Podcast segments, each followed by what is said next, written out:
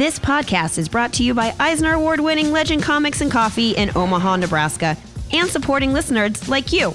Go to two headed nerd dot com and click donate, or visit patreon.com backslash twoheadednerd to become a supporter today. Our story this week picks up where we left off last week.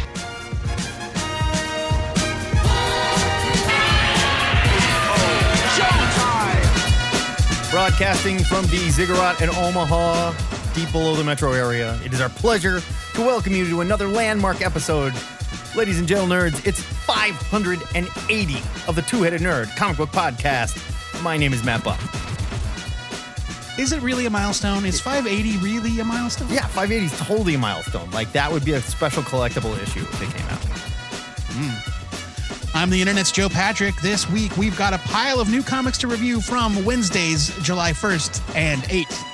After that, it's up to the T H N Sanctum Sanctorum to discuss our must-read picks for next week. And finally, we are celebrating two of comics' most famous soldiers with a trip to the Cosmic Longbox to look at the first appearances of Sergeants Rock and Fury. But before we kick off this responsibly self-distanced post-Fourth of July spectacular, it's review time in the Ziggurat, kids! Since we took last week off, we'll be talking about some comics from this and last Wednesday. Matt, your Tasmanian devil as Superman with an American flag for a cape tattoo is all the proof I need that you're more of a patriot than I. Goddamn right. Why don't you start us off, sir? You, normally we do a little uh, Excelsior and clink our glasses first, but, you know. Oh, sorry. Well, let's do it now. Jeez, how rude. Excelsior. Clink, I, clink. I am starting off with D C. Uh, God, I hate that. Dead Planet number one from D C. Tom Taylor returns to yet another corner of the D C multiverse with its own version of Earth two and a replacement J L A for the one that got infected slash killed by the anti-life equation in the other story that turned humanity into a zombie horde. I kind of ignored the first one. I read the first issue and went, nah, not for me. Cyborg's head has been broadcasting an S O S into space for five years. Batman's briefcase finally gets the message. Ollie, John Kent, Damian Wayne, Dinah Lance, who is the new Green Lantern, return to Earth after humanity has fled to see if there is, in fact, a cure for anti-life. Big shocker, it doesn't go well. I didn't give the first series much of a chance because it just seemed like another multiversal story where the J L A gets eaten by zombies. I was wrong, and Tom Taylor is telling a very good story here. That said, he needs to work on some of Ollie's dialogue. He kept having him drop Pretty Bird in the weirdest places in his sentence, where he'd be like, now don't you worry, Pretty Bird. I, things are going to be fine, Pretty Bird. Like, not twice in one sentence. That's weird. Okay? Like, and after a while, I'd be like, Ollie, shut the fuck up. All right? I'm giving this a buy it. Oh, I, boy, I thought there was a dot, dot, dot at the end of that sentence. Hmm. uh, yeah, these stupid deceased books are better than they have any right to be, and that is one hundred percent on the shoulders of Tom Taylor. This is fun and dumb, and I hate it, but I love it. It's a buy it. Does this frighten you at all that what if D C is moving to a place where they're like, hey, our movies don't make any fucking sense together. Why do our comics need to make any sense? It's all Elseworld weirdo shit. You know? Hey, I mean, that's what that's oh. basically what D C's whole M O was from the fifties through the seventies. Yeah, and I'm afraid they're going back. It was just there. Like, here's a story about Superman and Batman having teenage boys. Like, out of the blue for no reason. I do not want it to go back there. Yeah. My first review is Devil's Highway number one from A W A. That stands for Artists, Writers, and Artisans. A string of murders across America's heartland causes a young woman with a dark past to return home after she learns that her father was one of the victims. Ooh. Ooh. Now, I've been a fan of writer Benjamin Percy's Marvel work, especially on X-Force and Wolverine. Uh, but this just left me cold. The dialogue is fine. There's a vaguely supernatural or cultish angle that could be interesting, but I felt like the story just barely got going. Instead, we get page after page after page of repeated panels and reaction shots featuring inconsistent art by Brent Schoonover. Schoonover's style isn't bad. It, it felt like very much in the vein of Cliff Chiang to me. But the execution is all over the place, especially with anatomy. Like, he could not decide how big that girl's forehead was supposed to be. In some pages, she had a three head. In some pages, she had a five head. It was rough. Yeah. Props, though, to colorist Nick Filardi, whose palette invokes the necessary darkness uh, that the story requires without rendering everything too heavily in dark and muddy colors. Devil's Highway, number one, is another A W A debut that shows promise but didn't manage to hook me. I'm giving it a skim it. I liked this. I and I kind of disagree on the art. I I don't think the art is as crazy as you think it is.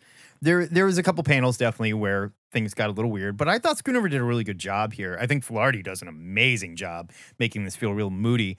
I had my problem was, and it was the same problem I had with another book reviewed not too long ago, and I cannot summon the name of it, but the main character is out for vengeance, and I get that, but she's like a total shithead. And this is not me saying I would like her if she smiled more or something like that, but she's doing things that are completely illegal to get where like there's she no needs reason to, to care. Yeah, and about and, her plight, right? And it makes it hard to care about the character, whether she was a woman or a man. I would have the same commentary, you know. It like I get that the Punisher shows up and murders people; that's what he does. But we haven't established this character at all. And there's a couple scenes where I go, "All right, she's in pain, she's upset, her dad was killed. There's a bigger mystery and stuff." But she also just kind of like runs roughshod over this town, and yeah. Well, you know. Like, other other than that, other than that scene with her dad in the morgue, yeah, the only other piece of character work we really get is like she's in her childhood bedroom and she stares at her old teddy bear, right, and then tosses it to the side. Yeah, and it was like, oh, okay, tough girl, and, and there is like yeah. some like. legit creepy stuff. A snake crawls out of a dead girl's mouth, even though that girl's in the snow and the snake probably would be frozen, but whatever. I'm giving this a skim Look, man, it as well. It's magic shit. Yeah. I'm giving it a skim it as well. Yeah. It's not even that. I, I'm not saying I thought the art was bad. I just thought like there were some jarring inconsistencies for me.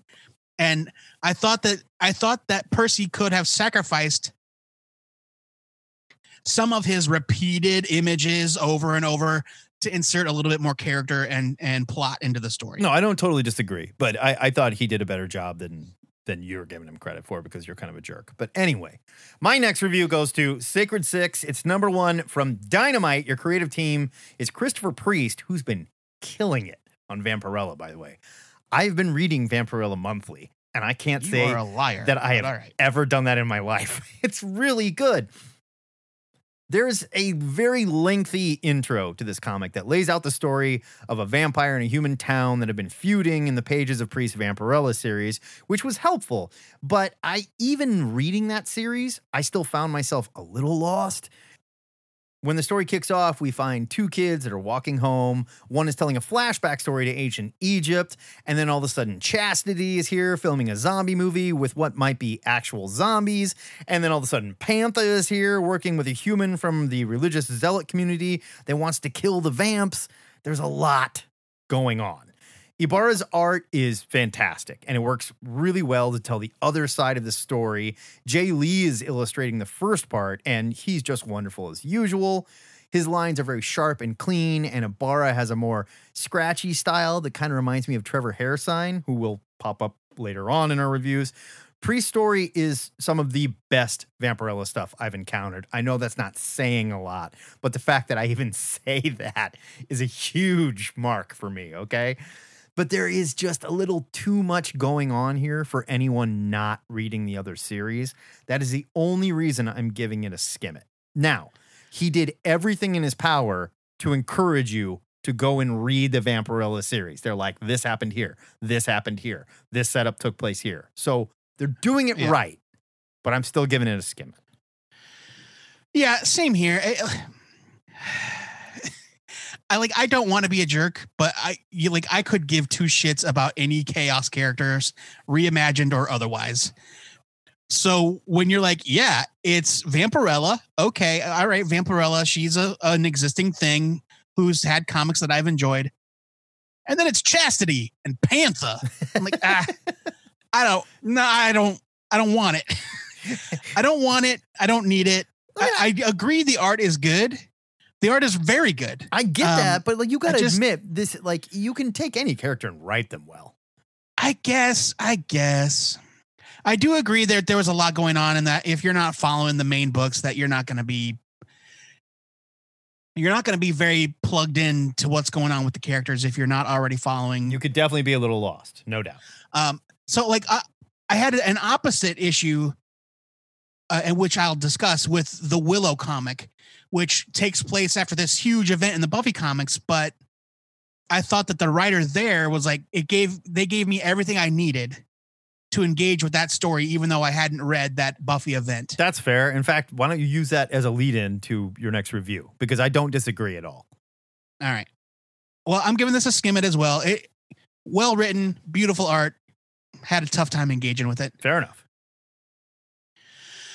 As foreshadowed, my next review is of Buffy the Vampire Slayer colon Willow number one from Boom Studios. I am so far behind on Boom's rebooted Buffy universe, so I thought I'd check in and see how things are going with everyone's favorite teenage witch. Sorry, Sabrina. Turns out, not great. Some big time shit has gone down, and it basically broke Willow to the point that she left Sunnydale to get away from everyone and everything. I loved the way writer Mariko Tamaki's script got to the heart of just how alone Willow feels, despite finding a new group to be a part of. Of course, there has to be a supernatural conflict eventually, and Tamaki hints at something really sinister lurking beneath a seemingly benign situation. Natasha Bustos' artwork is stellar. It complements the style that's found in the main series very well, and even the pages of serious self-reflection are a pleasure to look at.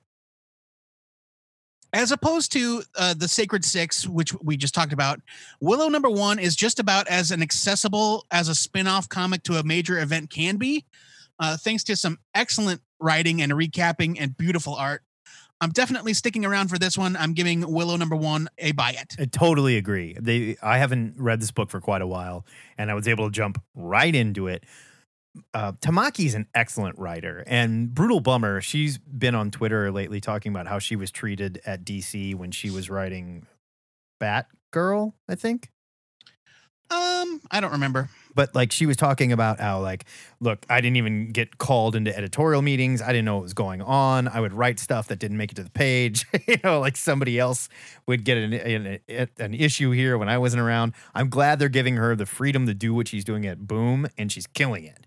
And the art was lovely. This is a great book, and Buffy is still a fantastic read. I'm also giving it a buy it.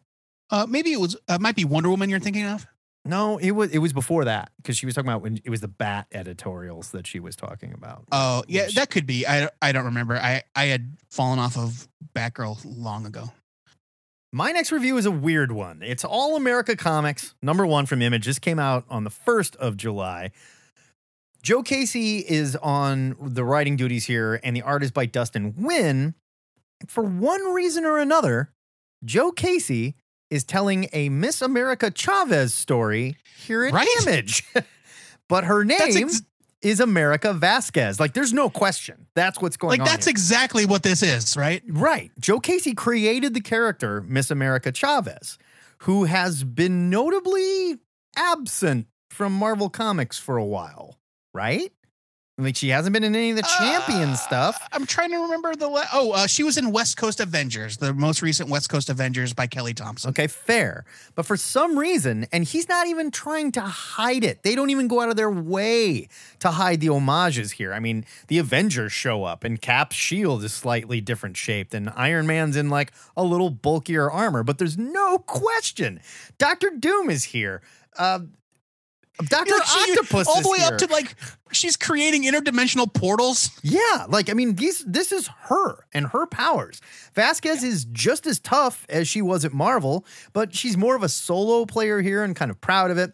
Casey uses a lot of Instagram posts to set up Vasquez's character and the world, and they come off as genuine for a kid, I guess, but it is a little cloying for older nerds like me. I really like this character at Marvel, and it's a shame if Casey can't figure out a way to tell her story there, because Marvel really does need like a badass Latina Wonder Woman. And honestly, I don't know how interested I am to read her story here. Not that it's bad. And Wynn's art is excellent as usual. And maybe I just need to get like out of my inside baseball head here and enjoy the fucking story. But I could only give this a skim it because the whole time I was just like, why is this happening here? What is this? What are we doing? I mean, it, it's it's very clear that he had more tales to tell with his character. Definitely. And he didn't have a chance to do it. But are you really telling me that Joe Casey comes to Marvel and says, hey, I've got a Miss America Chavez story to tell, and I created the character, and they say, no? Well, I mean, she she was created in a very low-selling, weird miniseries called Vengeance. Right. Uh, which was about, like, the kids of supervillains or something. I don't even remember it barely. Uh, yeah. Uh, and then they immediately shoved her in the next iteration of The Young Avengers by Kieran Gillen. Right. So, like, they took her away, basically, and gave her to a different writer, and she's bounced around since then, from Young Avengers to A-Force to, uh, what was it, the Ultimates, the all-new Ultimates, or yeah, whatever it was. And then ultimately the West Coast Avengers. And then, yeah, so I, I think that basically he lost control of this character that he obviously has an affection for. Um, you were spot on. Like, I'm...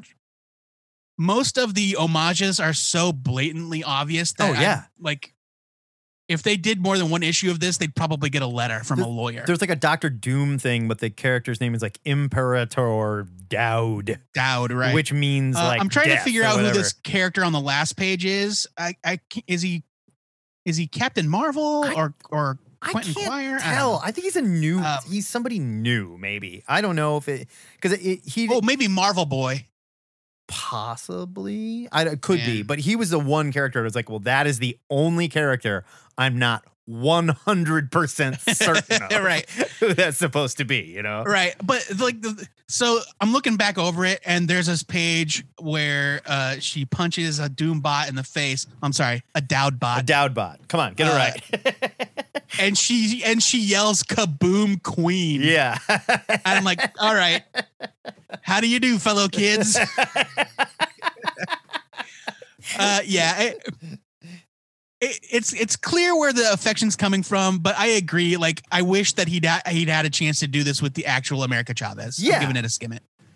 Next up for me is Lois Lane number twelve from D C. Greg Rucka and Mike Perkins conclude their twelve-issue run featuring D C's most famous crusading journalist. I've really enjoyed how Rucka's story weaved real world political stuff and cosmic events together. Like this issue it, it deals a lot with exploring the toll a multiversal reboot can have on a normal person or family. Seems to be a lot of that going that, on in like, D C right now, actually. I've never seen D C like address that sort of thing where it's like, yeah, people are starting to figure out that their lives are different than they should be. Yeah. And they're kind of traumatized by it. I don't know if D C's just like owning it at this point, but I kind of like it. And it's a yeah. very, it's, you know, this is Bendis. You know that Bendis is like, let's stop fighting it. Let's just own it. Let's let the characters just figure it out. Well, they were going to do this five G thing, and I wonder if that's what that whole five G thing was supposed to be, but I, I don't know if we'll ever know for sure. Yeah, no doubt. I mean, it was definitely, but uh, maybe not anymore. Yeah.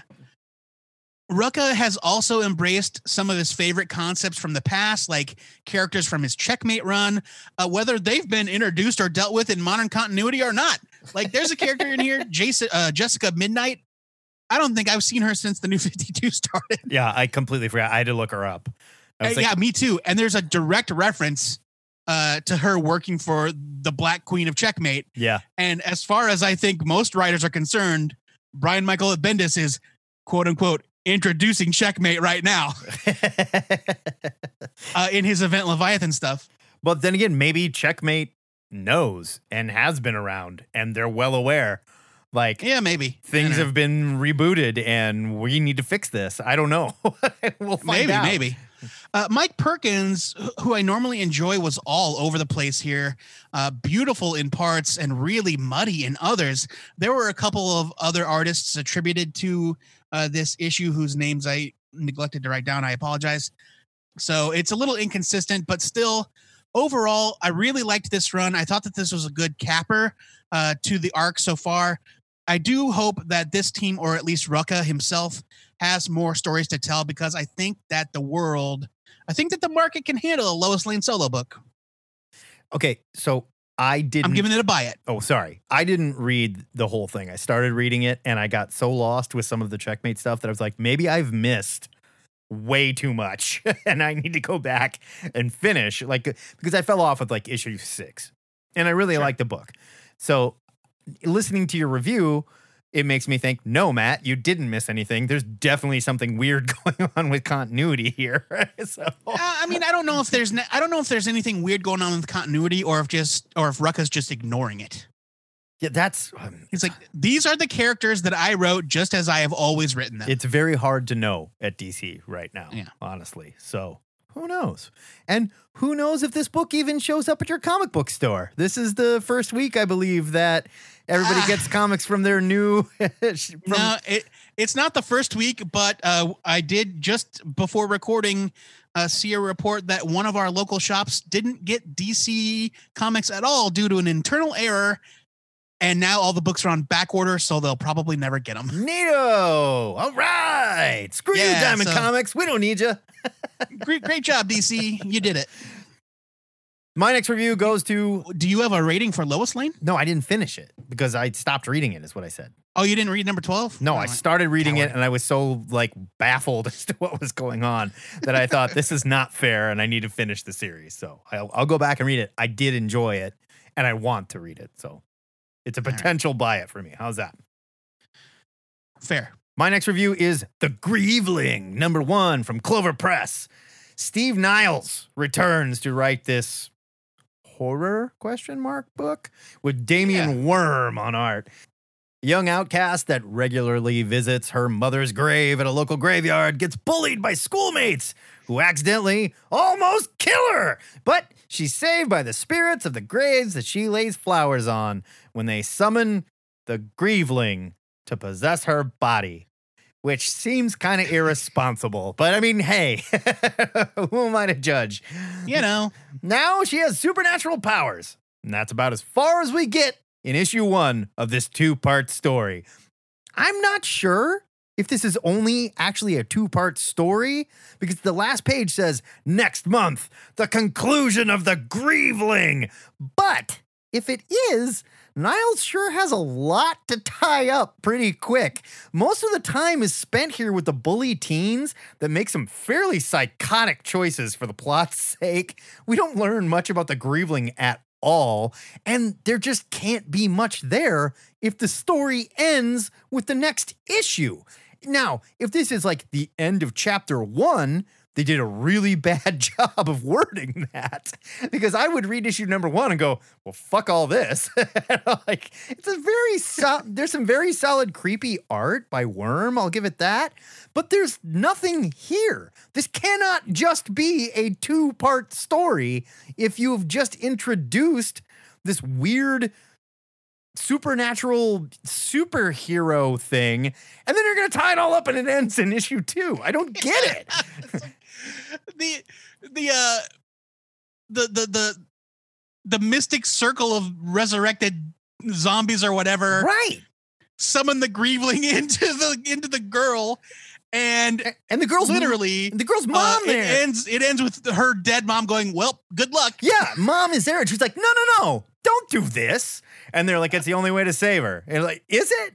Well, maybe we don't then. You know, I mean, it sucks that she died, sure. But like, this yeah. seems like a bad like, literally, idea. Literally, literally, this ghost says best of luck. Yeah, pretty much. And walks away. I'm giving it a skim it because there's some interesting stuff here and potentially a story that could be a fun sort of horror, supernatural, superhero kind of story.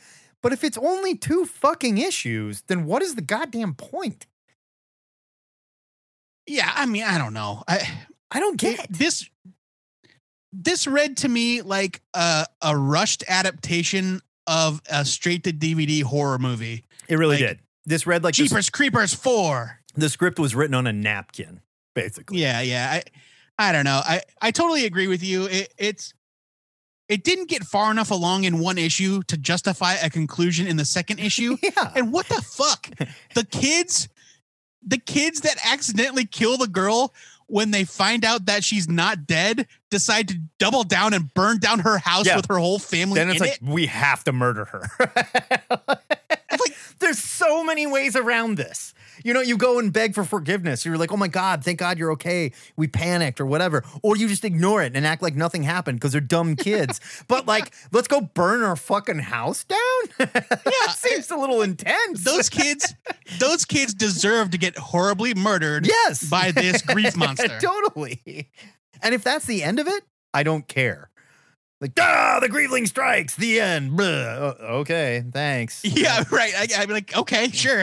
uh, yeah, I, I'm giving this a skim it because uh, I liked the art. The art was I, I thought good. the art was good. It reminded me of, who is that artist?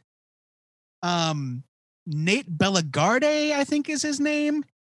He did that. He did a book called Hectoplasm uh, for Image hmm. that I really liked. I, I like. I enjoyed this art. Um, And Steve Niles is an, a writer who I enjoy in theory, but I can't remember the last time I actually loved something he did. I think there's a larger discussion there. Like, looking back, like, is Steve Niles a Hall of Famer? You know what I mean? I think, or is he, I think, or is he just like a pretty good point guard? You know, like, uh, yeah, yeah, like, he was good to have around. Uh, thanks, Steve. You did a great, uh, like, he wasn't the worst. I think, I think Steve Niles is a writer that's got so many ideas and an almost unlimited platform upon yes. which to release them. He is a he is definitely an idea factory. And yeah, I don't yeah. know what Clover Press is, and I'm not going to talk smack about any small presses, but it strikes me that maybe he was doing someone a favor. Uh, so the editor was listed as Ted Adams, and I believe Ted Adams was the founder of I D W. Oh, really? Which totally makes sense because that's where Niles got his big yeah, start. And they were, they were definitely bros. So that could be. Yeah, so... But what a weird way to, okay, great. How this is how we kick off Clover Press? A two-issue Grieveling special? I mean, okay. Yeah, I don't know. I don't it, get it, it. It didn't really do much uh, for me other than the nice artwork. We've talked about this too much. Yeah, we have. All right, our final review of the week goes to Empire colon Fantastic Four number zero from Marvel. I don't know why it's labeled number zero. Right. When it's a one-shot, you can just label it with a number one or no number at all, guys. Right. The Avengers one was labeled zero as well, which is just yes, stupid. I know. It, it's just stupid. Dumb. It doesn't make any sense. Yeah. Writer Dan Slott takes on cosmic war profiteering in this one shot that sets up the events of Empire. The F F are stranded in space and have no choice but to throw Ben Grimm in the cosmic gladiator ring to earn money for their ship's repairs. Of course, shenanigans ensue. There's some underage gambling and some very illegal cheating. And we are introduced to yet another Elder of the Universe that we had not heard of before now, uh, much like we were in uh, No Road Home, ain't No, no road, Surrender. Ain't No Road Home no more. I think it was Avengers No Surrender. Oh, it was No Surrender. Where we, yeah. where we learned about uh, uh, that one, that one, the brother of the Grand Master or whoever yes. it was. R B Silva's art is excellent, helped along by Sean Isaacs and color artists uh, Marty Gracia and Marcio Menes. I love his take on The Thing especially, mm. uh, and his alien creature designs are awesome. Now, I have not been in love with Slott's take on the F F since their most recent relaunch, but I loved Empire F F's look at the different side to war and, you know, the cost it takes on on real citizens and how, like, the war machine keeps running even when the war is over.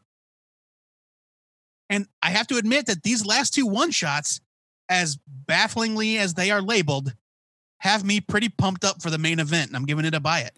I love the story. I, I thought it's fantastic, and it's about some. It's about time that somebody takes on the hard-hitting issue of cosmic war profiteering, goddammit. All right? That's right. So thank you for dragging that out, Dan Slott. I take umbrage with R B Silva's Thing. And here's why. Really? He looks perfectly cool. Don't get me wrong. But R B Silva drew The Thing like Paul Chadwick draws concrete. And then they used some type of digital inking filter or something to be like, and then, yeah, there's the rocks that are on the thing. He cheated. Hold on, hold on, he hold on. He totally Let me look at it again. cheated. Look at it. All he did was draw the outline of the thing and his face, and they digitized some rocks in there. Well, I mean, they drew the line. He drew the lines, right? He drew the outline. I'll give you that. I mean, he drew the outline of each shingle, right? No, I don't think so. If you look at it, I honestly right, think I'm on. looking at it I'm, right I'm now it too. Back up. Hold on. I'm looking at it right now too. And he drew a blob and they literally C G'd in some rock stuff. There's no question. Like a couple of those, maybe. Maybe I'll give you that. But this is the laziest thing I've ever. Does it look cool? Yes, it looks cool. This is the laziest thing I've ever seen drawn. That's all I'm saying. Now I'm looking at it again here, and I see what you're getting at, but it is not as egregious as what you're describing. I'm not, look, I'm not saying that like it's they're cheating. Tell me they're not cheating. Jack it's not Cur- cheating. It's part of the color is part of the art. Jack Kirby drew every rock on that character. Look, when I, Art look Adams I'm not saying that I'm an expert thing, or anything, but I'm looking at this and I can rock. definitely see rocks as part of the regular black Give line me work. A break. I get look, and I totally understand. I'm Silva. I don't want to draw that many rocks. That's a pain in the ass. No, you're making it out like he's some sort of lazy weirdo, but no. I very much enjoyed the story, though, and I like this a lot more than Dan Slott's other Fantastic Four stuff. If the regular F F was more like this, I would enjoy it more. It's a lot of fun, and I'm fired up for Empire, and we're going to talk about that in a little bit here. Yeah, I mean, w- with all of its stupid plant ghost people, I don't, I don't even, it's... the weirdest era in Avengers history, and here we are making yeah. a big event out of it. I can't remember who it was. I think it was like from the Bronze Age Twitter or something was talking about the swordsman the other week, and they were like, I saw. They're like, swordsman never did it for me. Screw the swordsman. And I'm like, I bet you're eating your words now that he's a plant man in the pages of Empire. And he was like, you got me there. It's like, yep, I guess I'm in. Chug! That's it for your new comic reviews this week, and chug is the sound made by She-Hulk as she sucks down an Orange Julius, as seen on the nineteen eighty-six collectible Marvel Cup from Orange Julius. This onomatopoeia of the week was submitted by Zan, who goes by at Form of Water on the Twitter, and you can bet our man Zan longs for the day when you could add a raw egg to your Orange Julius. Gross. No, it was so good. It made it creamy and absolutely fucking delicious. Won't Ugh. do it anymore because some bullshit fear of raw eggs. If you want to submit your own onomatopoeia of the week, please send it to any of our social media accounts or send an email to two headed nerd at gmail dot com. Better yet, be like Joe Bankus. Call us and make the noise. Tell us where it came from and we will play it on the show. You'll hear that phone number at least eight times before the show is over. four oh two, eight one nine, four eight nine four. And I have it on good There's authority that Joe Bankus has had sex with a ton of strangers that he met on the internet because of that onomatopoeia. I can't disprove it.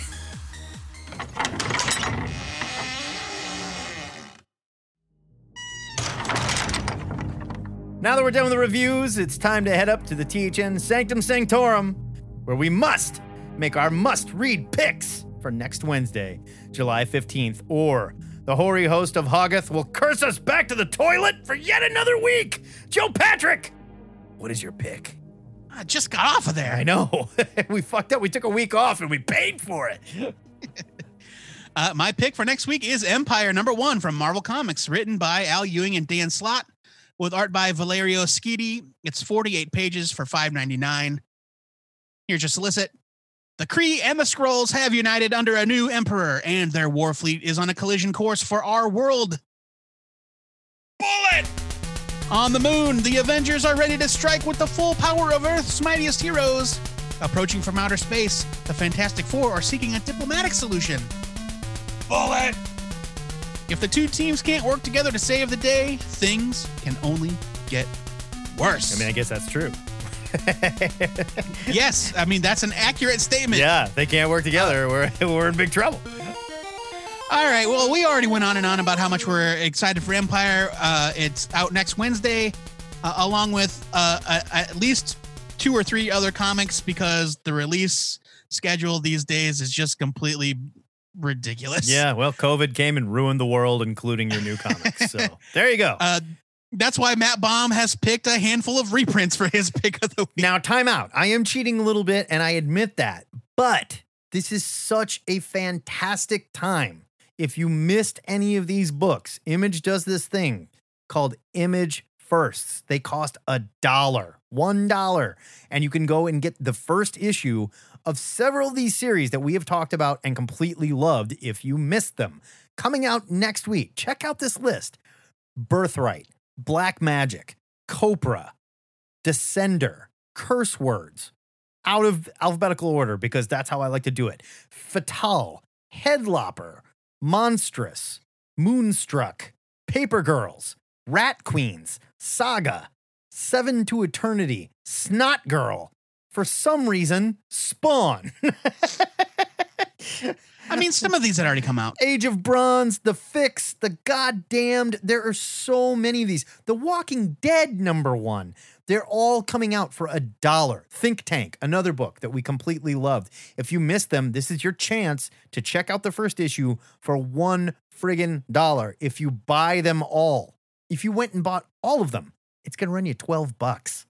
Why not? Go check these books a, out. That's a... An, uh, That's especially a steal on that Headlopper because those books were like prestige. Totally. The, the number like one. Con- six bucks. And I'm pretty sure Headlopper number one contains the whole thing for a dollar. Go pick these up. We've raved about these books and chances are, who knows, you missed them at the time or you didn't have time to check it out or it was already gone and it's on eBay for fifteen bucks. Go pick these up. All of these series are wonderful. And I love that Image does this. I wish Marvel and D C would do stuff like this, too, to pump stuff up. Well, Marvel did it for a while, and and uh, they have their True Believers reprints, which they still put out. I just, you know, they don't get a lot of press. Fair enough. All right, well, that's a good tip from Matt Baum. The T H N Trade of the Week goes to The Adventure Zone Volume three. I'm going to pick every single one of them, even though Matt hates them. I don't hate them. I just don't care about them. I love the podcast. It's wonderful. I just don't care about the graphic novels, okay? That's fine. Now That's go. Fine. uh, this is the adaptation of the third arc, Pedals to the Metal. It comes in hardcover and softcover.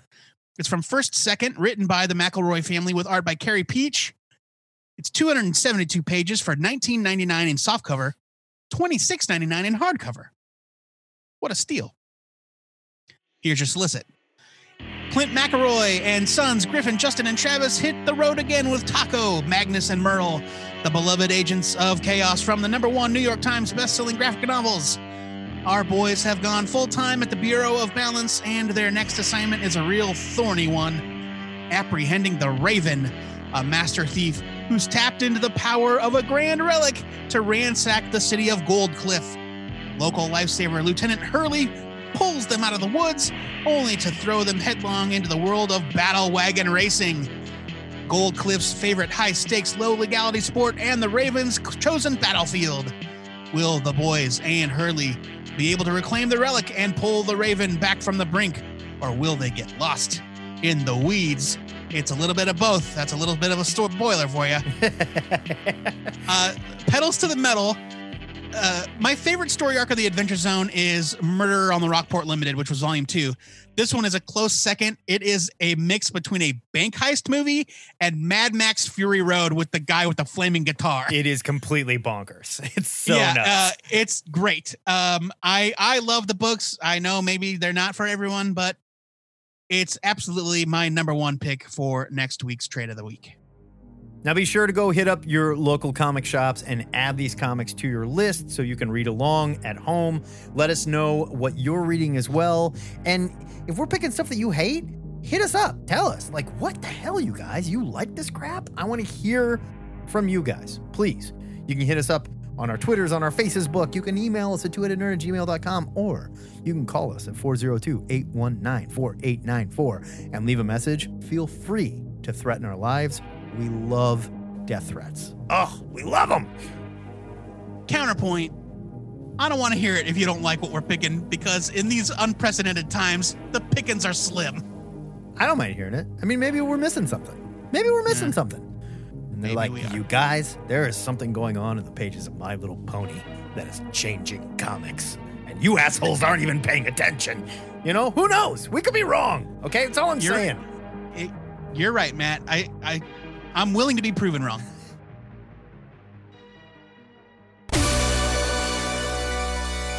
As you may or may not have noticed, we took last week off for the holiday, but it just didn't seem right not to share our planned fourth of July celebration with you nerds. So it's time to visit the T H N Cosmic Longbox to revisit two of comics' most patriotic soldiers' first appearances. We're talking about Sergeants Rock and Fury. Matt, Sergeant Rock showed up on the scene first. I regret giving this one to you, but why don't you start us off? You know, what's really interesting about this, and we'll get into it more when we talk about Sergeant Fury's first appearance, but this comic book came out in nineteen fifty-nine, and I want you to file that for when we do start talking about the book that Joe talks about. It was Our Army at War, number eighty-three, was your first appearance of Sergeant Rock. Now, I'm going to talk a little bit about some prototypes where he popped up a little earlier later on. Robert Kaniger was your writer, and Joe Kubert, the legendary Joe Kubert, is on art here.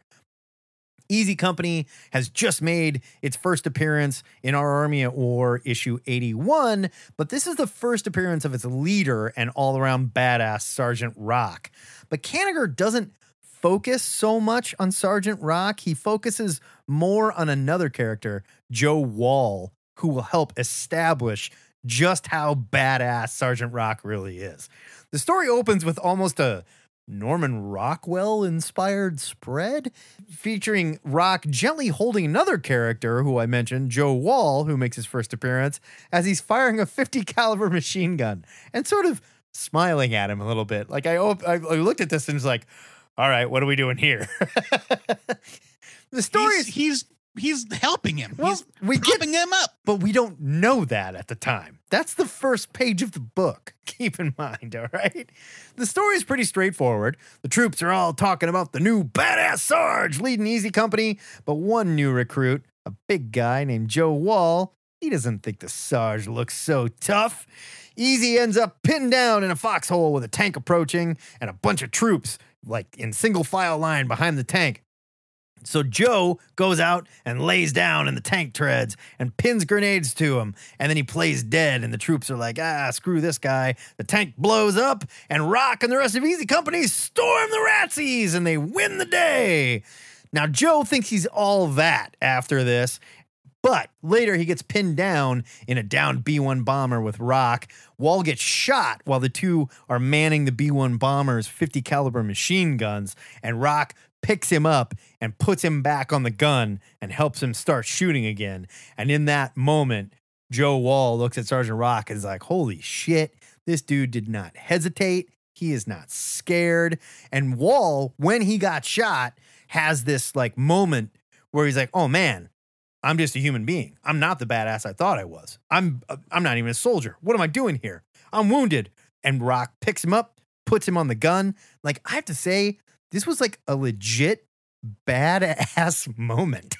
Kubert's art on these old war comics literally cannot be overstated. Each panel is packed with emotion and bravado and, of course, boom, whap, vip, vip, vip sound effects all over the place. The guy knew how to draw war. I texted Joe right after I read this and said, this story kicked ass. I cannot give this first appearance a bigger buy it. Like, this was an amazing war comic, and it came out in nineteen fifty-nine. Okay, the prototype first appearance of Sergeant Rock. Well, we'll get into the history later, but why don't we why don't we end it there? I'll get my rating. All right. I'm giving this a buy it, and as a first appearance, this is like right up there with some of the best first appearances I've ever read. Yeah. Uh, I'm giving this a buy it as well, and uh, I'll get more into like how it contrasts with my pick and my own review. But like you talked about that opening page, and I knew immediately what was happening. I knew that Rock was holding that man up so that he could keep firing. But it was a look, and I like it was I, a look I, on I, Rock's I immediately face. Was like, I got a little emotional. It was a look was like, on oh Rock's face, though, where I was like, is this a little gay? No, because he's not smiling at him. No, he's, he just, he's, he's totally smiling at him. I've got it up right in um, front of me. He's smiling at him. He's not smiling at him. But yeah, no, I, I loved this. I loved this. Uh, D C War Comics, and I, you know, I haven't read them all. I haven't even read a lot of them, but D C had a way about doing War Comics that was just heads and shoulders above some of their contemporaries, especially Marvel, because Marvel was trying to tell superhero stories for kids. And Marvel was telling superhero war stories. Whereas right. D C was and telling... And this is a war story. Like, yeah. It's for real, a legit war story. Like, Sergeant Rock doesn't say a word. Yeah. It's all about how others see him. You know, we don't get any comical goof em ups with Nazi soldiers running around. It's like, no, this shit is real. This reminded me of, uh, there's an episode of the of Band of Brothers, that H B O show, where there's like a very quiet, I, I don't think he's a private. I think he's a little higher than that. That they, they stumble upon him in, in Bastion when everybody's pinned down in the woods. And there's a scene where he just comes running out of the woods, like towards a gun emplacement to distract them. And he's like, fuck this, we're, I'm done. You know, we're getting out of here, and run straight. I mean, everybody just like watches this guy do it. And as they're watching him, they're like, what are we doing? We got to back him up. They're like, oh my God, you know, yeah. and, and he survives. Like, it was that kind of emotion. This is a fantastic book. It was, it was legitimately great. Contrasting that, uh, my review is of Sergeant Fury and his Howling Commandos number one from Marvel. This came out in nineteen sixty-three. Stan Lee and Jack Kirby introduced the world-famous Nick Fury in this debut issue, but he's anything but the globe-trotting spy we've all come to know and love. Stan's story is told in the exact same way he's told every story. Uh, as we said, it is a cartoonish version of its chosen genre written for children. Not that that sort of thing doesn't have its place. No. But it works way better for monsters or Westerns and, of course, superheroes. Yeah, or the Fantastic it, Four, for example. Right. uh, it works way better there than it does when trying to illustrate the horrors of war. I love the Howling Commandos. I really do. Even though they each have a ridiculous character gimmick. That one's a famous actor. That one's a baby-faced maniac. Dum Dum Dugan likes to fire live rounds at his team during training for fun. The black one loves jazz, and so on. Which, by the way, I would love to be at that oversight committee, and they're like, can you take me back to the moments before Dum Dum Dugan murdered two of his teammates? Like, what exactly was going on? Well, we were training. I mean, come on. The war ain't no place for Nancy's. You know? I forgot the details of this story as soon as I was done reading it. Uh, there was a captured French resistance leader, I guess. Yeah. I thought he was a scientist at first, but no. There's a there's a beret-wearing blonde that definitely wasn't Peggy Carter, but probably should have been. Fury is assumed dead at least twice in the span of twenty pages. Not even the great Jack Kirby can elevate this mess, uh, thanks to some terrible inks by Dick Ayers. And recoloring so bad Ugh. that the one black character in the book is literally rendered in gray. He looks like a like, zombie. He's gray. They made him look undead. It's terrible. Like, like the first appearance of the Hulk gray. It's such a stark contrast to the skill and care that Bob Kanigher and Joe Kubert took telling the story of Sergeant Rock just four years earlier. I'm giving this a skim it solely for the historic value. I'm giving it a leave like, it because this was a like, piece I, of crap. I think everybody should read all of these classic first appearances just to get a sense of where we came from. I, I'm not saying read all one hundred sixty plus issues of it. I seriously think this was garbage, and I love Jack Kirby. And I love Jack Kirby working with Stan Lee.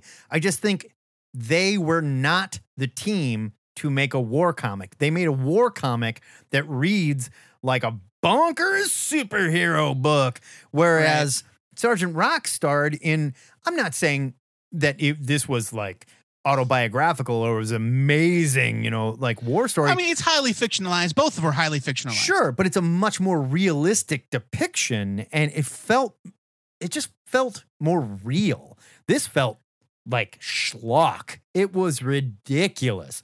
It All, was a cartoon. It was an absolute cartoon. And yeah, like if, if, If Sergeant Rock is the uh, Saving Private Ryan of war comics, uh, Sergeant Fury and his Howling Commandos is the SWAT cats. Okay. Of war comics. That's fair. Which, okay, which is sad. And because Sergeant Fury became Nick Fury, obviously, and went on to be like a major part of the Marvel universe. And I think everything that we love about Nick Fury is his time as a spy, running S H I E L D. And, you know, yeah. I mean, like, he's an amazing character. I love Nick Fury. Truly love that character. I don't know shit about Sergeant Rock because I haven't read a lot of these war comics, to be perfectly honest. Sergeant Rock popped up here and there later on in the D C U. Like, I remember back when, I think it was Joe Casey was writing Superman during, like, the Imperiax War and stuff, where Sergeant Rock was going to fly a suicide mission. Uh, Jeff Loeb. Oh, was it Jeff Loeb? I think Jeff Loeb was writing one and maybe Casey was writing Wait. the other. Joe Kelly. Joe Kelly. That's right. If Jeff Loeb was writing, I want to say Superman, and Joe and Kelly Joe was, writing was writing action, action, I believe. And like Sergeant Rock popped up there. Later on, when Lex Luthor became president, Sergeant Rock was the Secretary of Defense, which is ironic because No, no, no, no, no. That it was yeah. It was Sam it was Sam Lane. He was he was definitely there. Because I remember when researching this, they say, well, Sergeant Rock died from the last bullet fired the last on the last day World War Two, yeah. of World War Two until he wasn't dead anymore in the pages of Swamp Thing where he popped up for some reason. You know? And like he would pop up here and there, and they sort of alluded to the fact that there's something multiversal going on, as D C likes to do. But Nick Fury has been a constant. Nick Fury is, I mean, Nick Fury's died countless times, but he's Nick Fury. So we always know he's going to come back. He was chief of staff. Chief of staff, okay. He was chief of staff, and and Sam Lane, Lois's dad, General Lane, was the Secretary of Defense. Okay. But like, and that's really, I mean, like, then there was that Suicide Squad book where he ran the Suicide Squad for a little bit. But then I think they revealed it was like his grandson or something. Well, no, they hinted to like this larger mystery with him, and then the book got canceled, so we never found out. Because like there's a part where I think it's Amanda Waller comes to him and is like, I got a big problem here, Rock, and we need to talk about it. And he's like, what's that? And she's like, you died on the last day of World War Two being shot by the last bullet fired in the war. But here you are walking around much younger than you should be. What's up with that? And he went, well, canceled. And we never found out what happened. So, all right. All right. So here's, here's what I found. And it, it is all a blur. Right. Uh, Frank Rock, as he was as he was resurrected in, in the post-crisis, he died during Our Worlds at War. And then they revealed that Sergeant Rock actually did die at the close of World War Two, and that uh, every appearance we've seen of him since then were not really him. Who is it? Uh, well, in Suicide Squad, it was an unnamed son. God, that's dumb. Yeah, that is dumb. I just feel like they've done D C has done Sergeant Rock so dirty. They they really have, because this is a great character that you could do some kick-ass shit with. And Nick Fury, I'm not taking anything away from Jack Kirby, so don't at me. I love Jack Kirby. I'll go on record as loving everything the guy does. But the original Sergeant Fury that has been inflated into later Nick Fury, leader of S H I E L D, was a dumb character out of a bad book. Out of a really bad I book. I mean, it's just, it just, it just goes to show that everything we love about Nick Fury as we know him came later. It yeah, just I mean, came later. It really, the Jim and Steranko. Really, Sergeant Rock was always that one thing. Yeah, it was Jim Steranko. Un- until they drug him back out from the grave, that he was always just that one thing. Right. It was Jim Steranko that made Nick Fury the Nick Fury that we love. Well, let me roll into my history here. Uh, two years after the launch of Howling Commandos, while the original series was still going strong, Fury was recast as Colonel Nick Fury, agent of the newly formed S H I E L D, in the pages of Strange Tales number one thirty-five. That was by Jack Kirby. Uh, he was now a Cold War spy in the vein of James Bond and The Man from U N C L E. Jim Steranko began work on the feature in nineteen sixty-six, and then very famously spun him off into his own psychedelic spy series, Nick Fury, Agent of S H I E L D, in nineteen sixty-eight. Which, if you haven't uh, which, read and it, and that's just oh, fantastic stuff. Oh my God. And that And that's the Nick Fury we knew for decades, yeah. decades and decades and decades. And that's the one you and, and I you know, love. There, there were ups and downs with the character, like any any superhero character. Like he was dead for a while, and then they revealed it was an L M D and blah, blah, blah. The Punisher shot him. Yeah, right. It was the whole thing. And so he he stayed in this role for decades, eventually becoming a fugitive after the events of B M Bendis's Secret War. Uh, he would later bring together the Secret Warriors and expose Hydra's secret connection to S H I E L D, which would go on to inspire uh, the Captain America Winter Soldier film. Yeah. Eventually, and this is where, you know, they just stop caring. Uh, Fury would decide to murder the Watcher for reasons no one remembers in Original Sin. And he became a weird cosmic oracle living on the moon while his previously unknown son, who looks suspiciously like Samuel L. Jackson, joined the ranks of S H I E L D. And now that's Nick Fury. Yeah, we haven't seen Nick Fury since, right? He's gone.